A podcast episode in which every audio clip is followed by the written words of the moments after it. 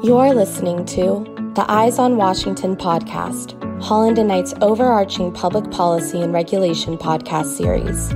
Our public policy and regulation group has an ideal combination of lawyers and lobbyists with a comprehensive understanding of the federal policy and regulatory process.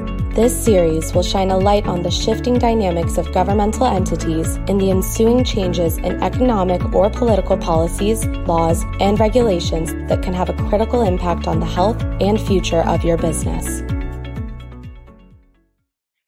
Hello, and thank you for joining us today. I'm really excited to be here on a, another Holland and Knight podcast. This is Taite McDonald. As many of you know, I'm a partner here at Holland and Knight and have been a partner at Holland and Knight for about eight years now, but have been in this space for a very, very long time, talking about the DOE Loan Program Office for a very long time. So I just could not be more thrilled today to have Jigar Shah here with us, the Executive Director of the DOE Loan Program Office. Again, to talk about very new content, the Inflation Reduction Act, um, and then also my partner, Justin Boose, who has been principal project counsel to Generate since they were founded in 2014.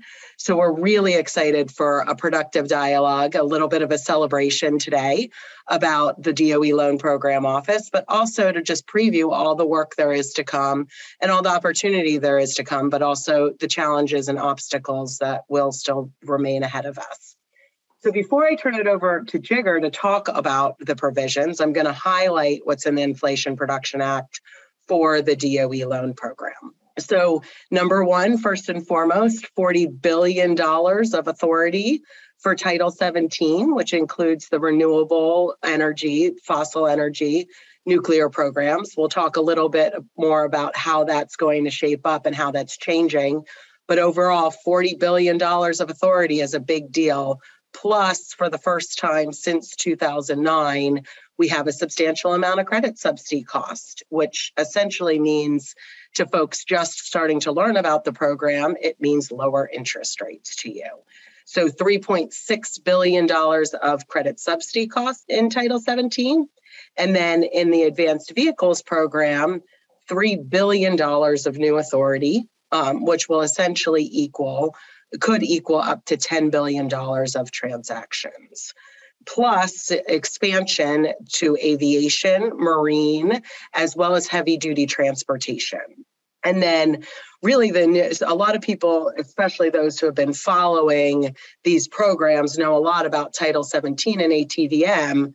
But now, in addition to ad- additional capacity in those two programs, the Inflation Reduction Act is going to provide us $250 billion of authority under a new energy infrastructure reinvestment financing program, which we'll talk about today as well. So that's something that really hasn't been discussed yet, hasn't been previewed a lot, but really exciting opportunity for utilities and a lot of other infrastructure players in this space that are looking to move to net zero.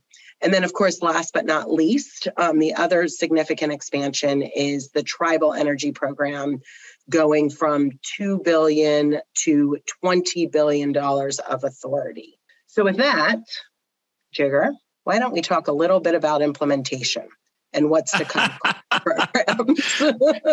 can we just can we just celebrate the passing of the Inflation Reduction Act a little longer? No, no. People have been waiting, Jigar people have been waiting. now it's time to do the work. Well, it's it's great to be here, and thank you for uh, for having me on. I think there's there's definitely a lot of lot of details to talk through. So where should we start? Do you want to start with Title 17 and what uh, that's going to be the easiest to implement? Yeah, let's do it.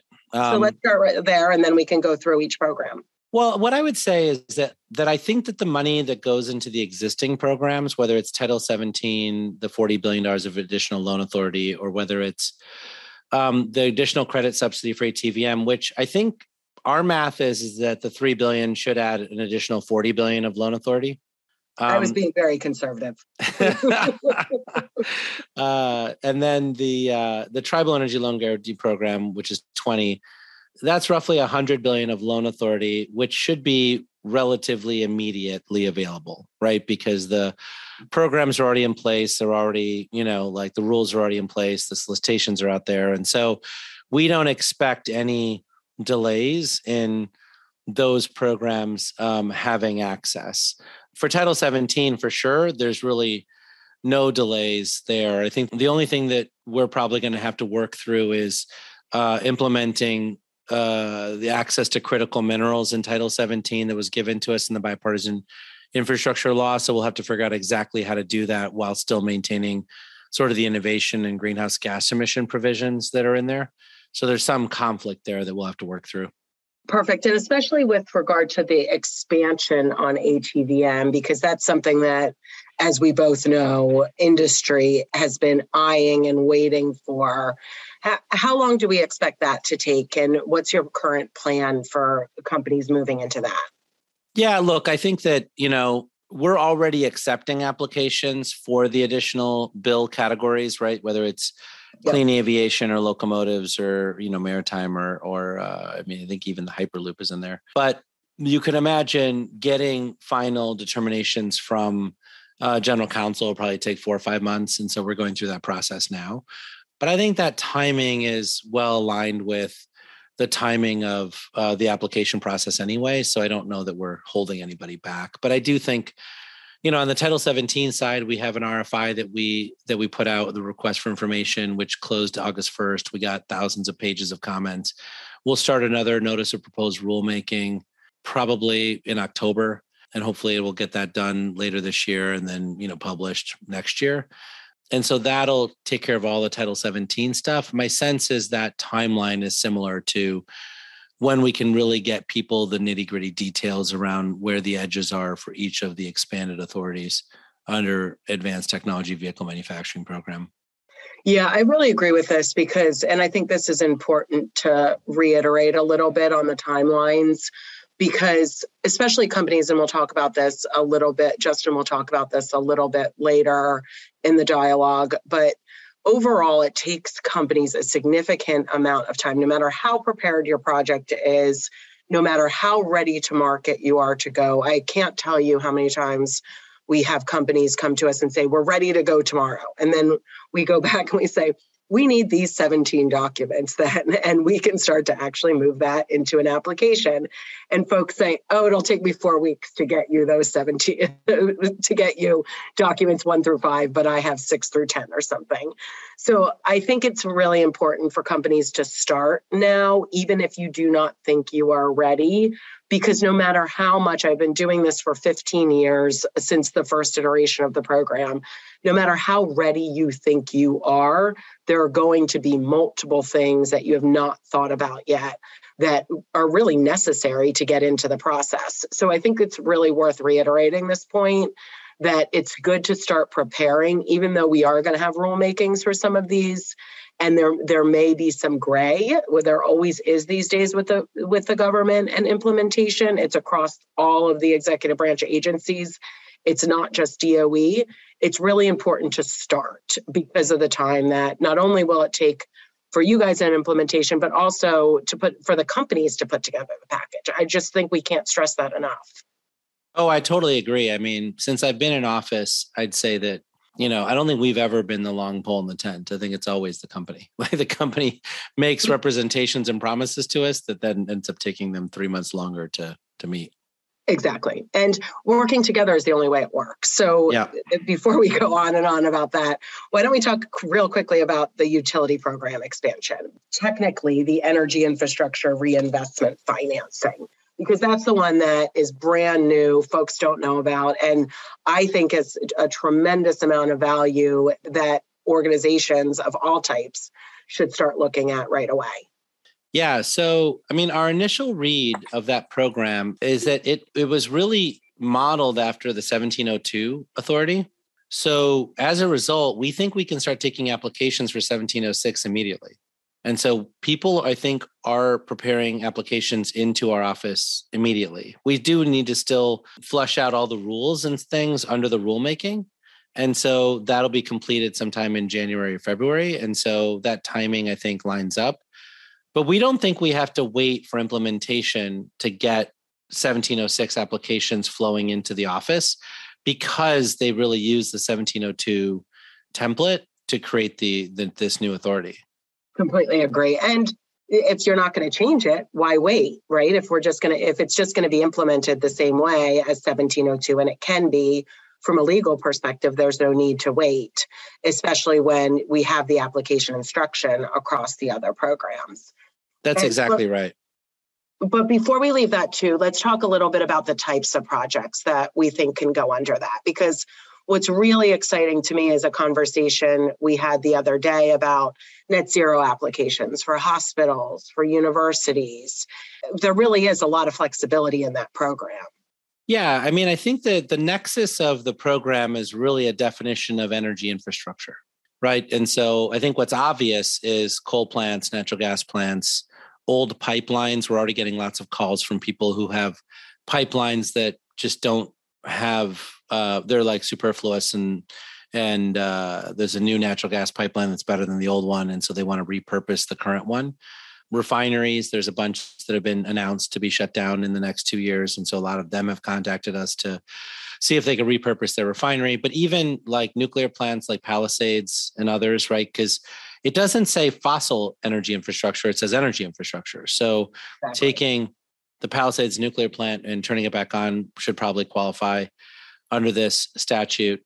Um, and then the parts that i think are a little less clear but ones that we're pretty confident will be included are things like converting all sorts of backup diesel generators at everyone's sites to you know battery storage let's say or taking uh, abandoned mine lands and converting that to new you know more useful purposes. You know that is an extension of energy infrastructure and so we think that this gets very broad very quickly and it's certainly our intention to get as many comments as we can from stakeholders and to see how broad stakeholders want us to make it but we we think that this can actually be quite expansive yeah, and just to re, just to put a finer point on that, the dialogue is enable, operate. It's it's retool, repower, or replace energy infrastructure that ceased operations, or not end, enable operating energy infrastructure to avoid, reduce, utilize, or sequester air pollutants uh, or um, GHG emissions. So the bottom line is just that or, and that second category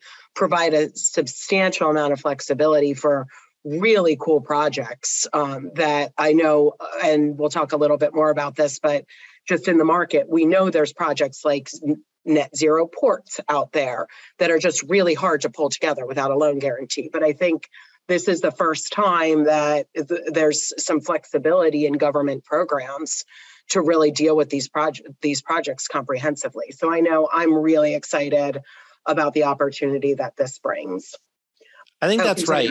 And and I also think that the cast of characters here can be quite broad, right? So I think there's a lot of folks who started thinking about this as the electric utility companies using this to do securitization of coal debt uh, and things like that. But I think you're starting to see a lot of interest from independent power producers who have, you know, 15, 20 year old gas plants and are trying to figure out the next move for a lot of those plants.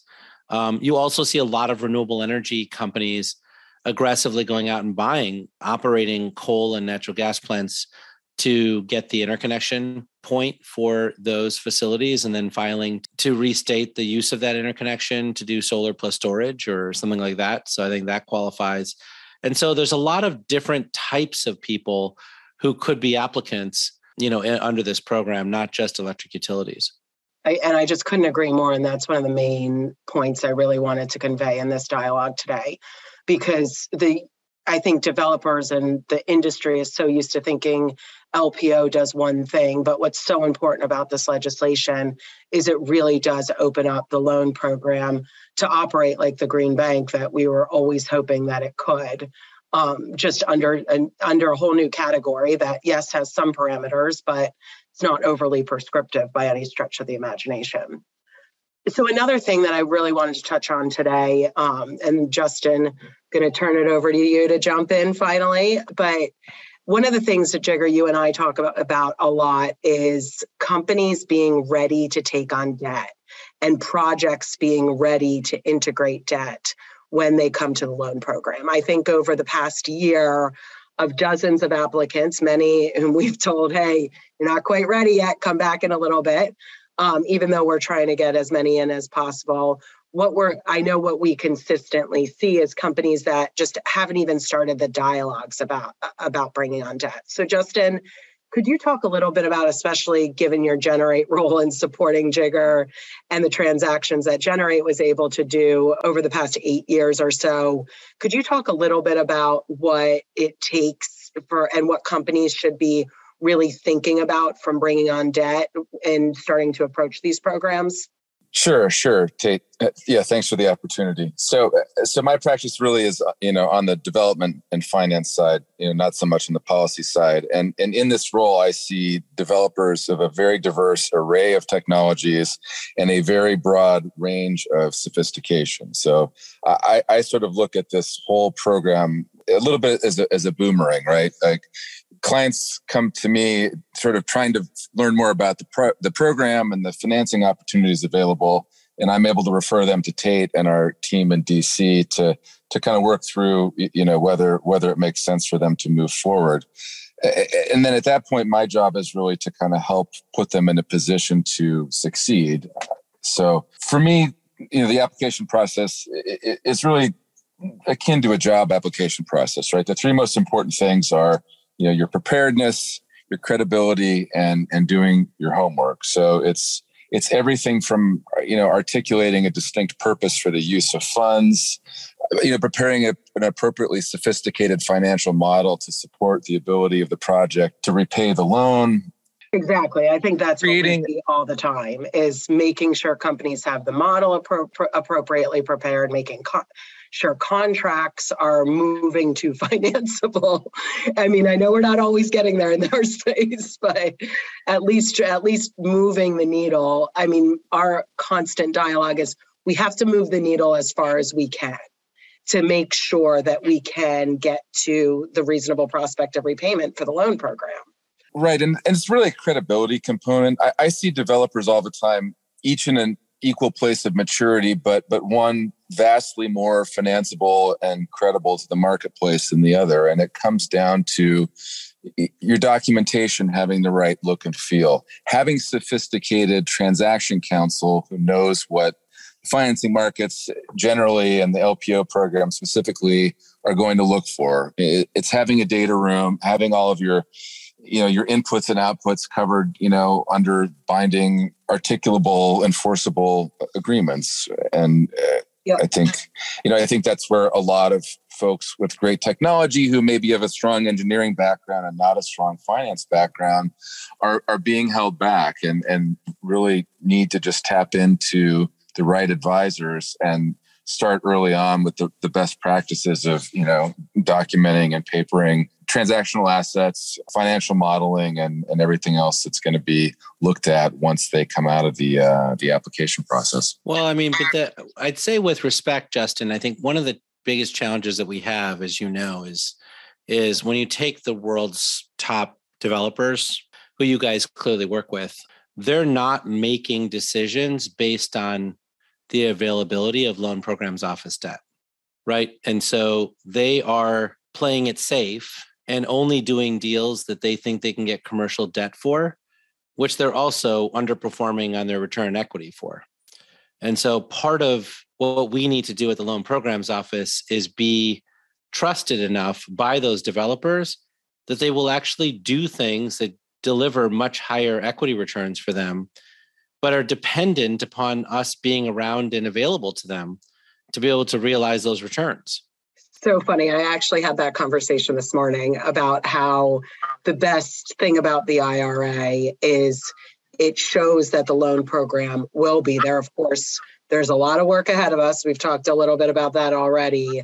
There's a lot of work ahead of us to make sure it stays consistent and available to in that perspective. But it really does open up a whole new opportunity for the market now that the foundation is laid and the loan program is what it's always it's becoming what it was always intended to be I think it's really important for those developers to continue to start to trust in the loan program, go through the process, because if you don't start the process, you can't get the loan. No, I get it. But I mean, but they're not there yet. Like I talked to one of the top developers in the country this morning. And, you know, they were like, well, but Jigar, are you sure that the NEPA process is going to take one year and not three years? Are you sure that this Buy America provision is not going to apply to the loan programs office? Are you sure that this is going to happen and that is going to happen? I mean, they are genuinely nervous about using our program. And and as a result, there are projects that they're looking to just not do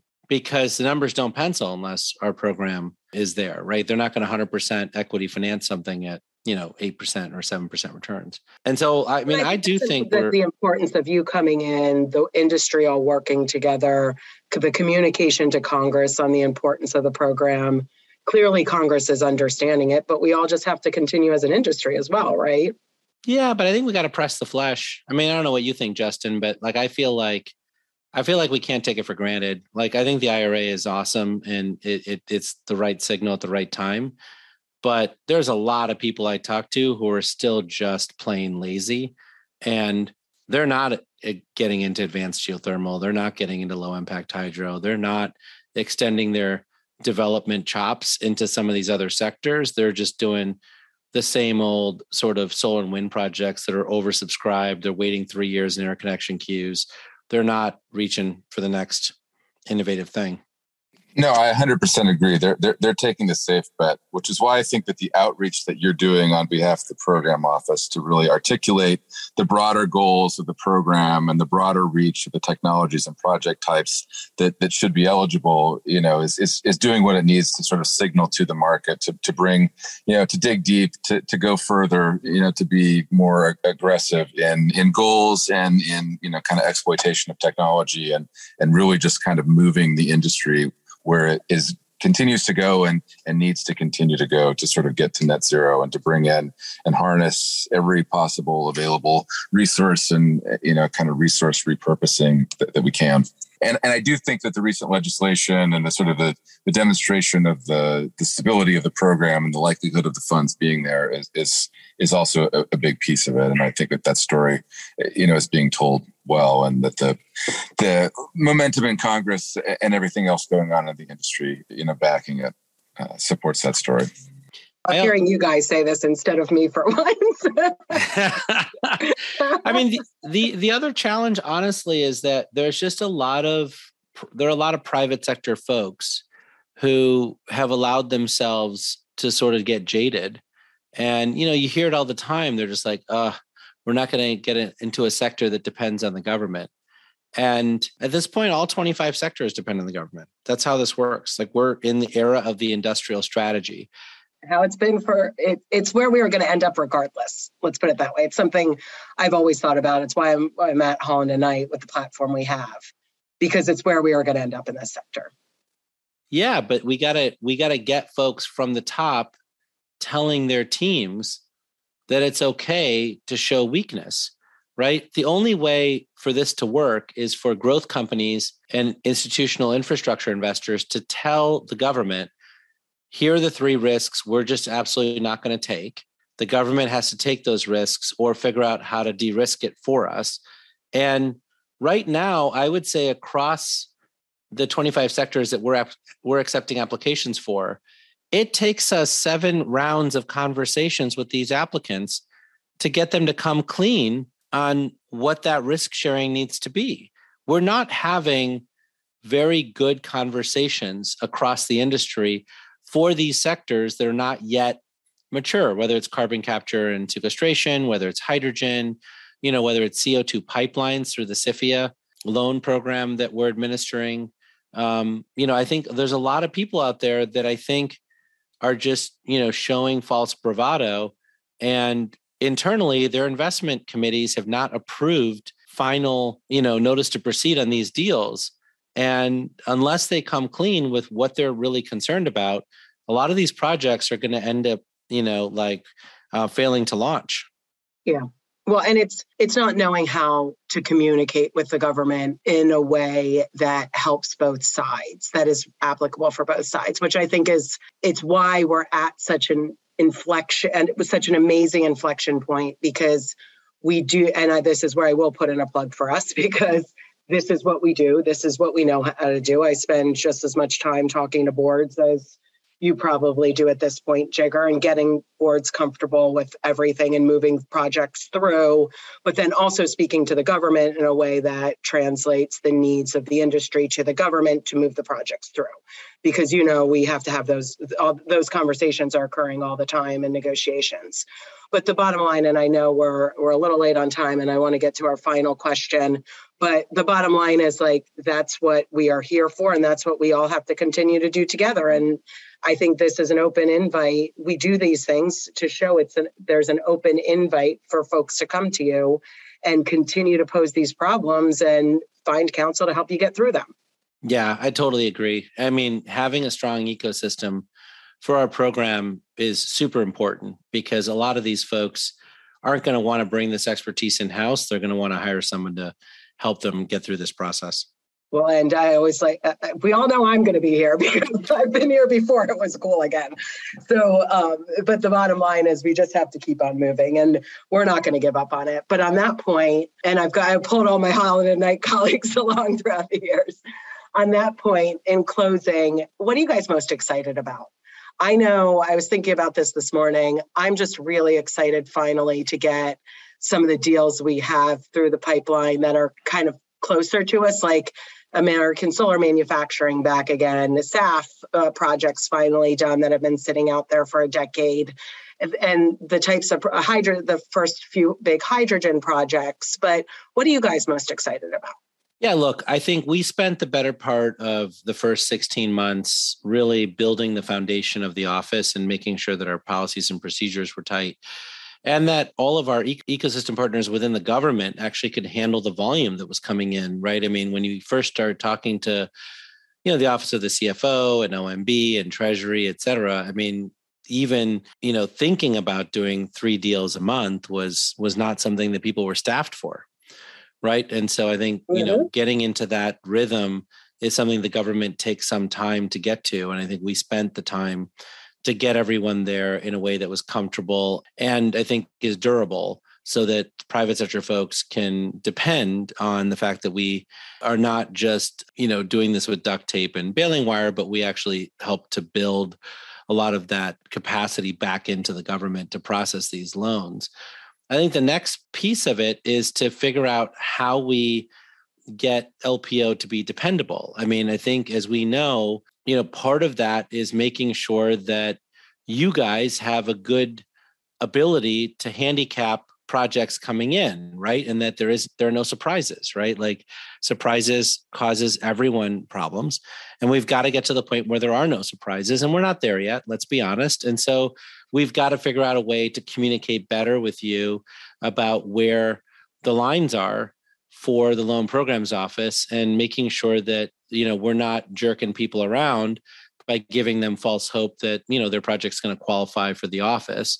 And then you know the last thing for me is making sure that people are making a round and b round investments into companies that depend on the loan programs office being there for them to cross the valley of death on the other side right? Like today many of those companies are not getting a and b round investment because people don't think there's an ability to get debt for their first of a kind project or their second of a kind project. And I think given the track record that we've had this year and the one that we're going to be building throughout the end of the year and then into next year, I do think we're increasingly finding ourselves listed in reports from the Prime Coalition and ITIF and other organizations that are saying, oh, you know, as part of the innovation cycle, the loan programs office fits here.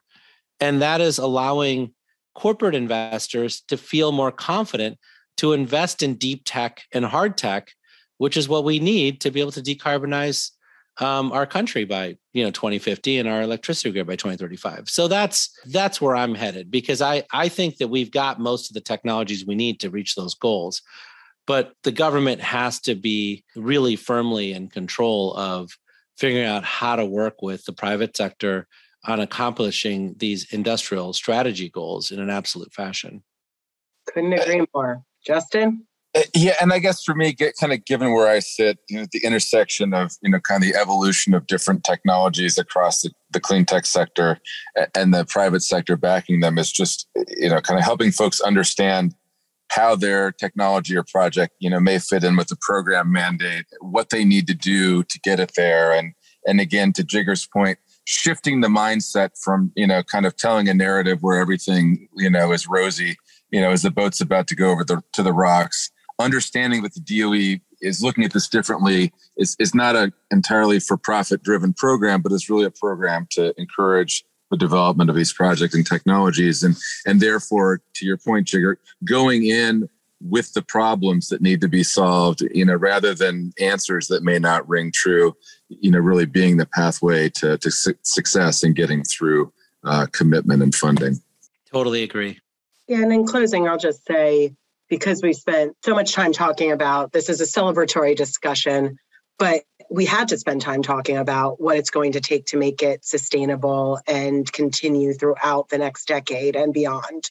And the one thing I will say for companies out there, just in closing, a little goes a long way with congressional representatives. We really we rebuilt this program piecemeal with the voices of many. I mean, I know our letter for the 30 billion authority expansion, we ended up getting 40 our letter was 30 billion and 2.6 um, billion of credit subsidy costs, but we have 30, 40 clients on that letter. And it's by doing that and signing on to those letters that we were really able to turn this ship with a lot of the NGOs too. So just in closing for companies, a little really does go a long way. Anything else in closing? But thanks, guys. This was a great conversation. And I'm just so excited to continue them because there's just so much opportunity ahead of us. No, thanks for having me on. And I hope that people are hearing loud and clear that that we want people's feedback. And so you know whether you've had good experiences or bad experiences with the office if you think your technology should have qualified but didn't you know in previous iterations like let us know so that as we write these new rules we can make sure we do it in a way that accommodates all these uh, comments and feedback. Can't stress that enough because the program really is listening and working with us on all the transactions we have. And we've definitely been able to do things that a few years ago we wouldn't be able to do just by um, making sure that everything's defined right. So, Justin, anything else in closing? No, I think we've covered it all. I think, you know, Taite, you know, we're available on, you know, both the, the program application side and, and the financing side to kind of help folks who need to figure out how to approach and interface with with the program and just kind of encourage folks to reach out. Thank you guys. Thank you for joining us today.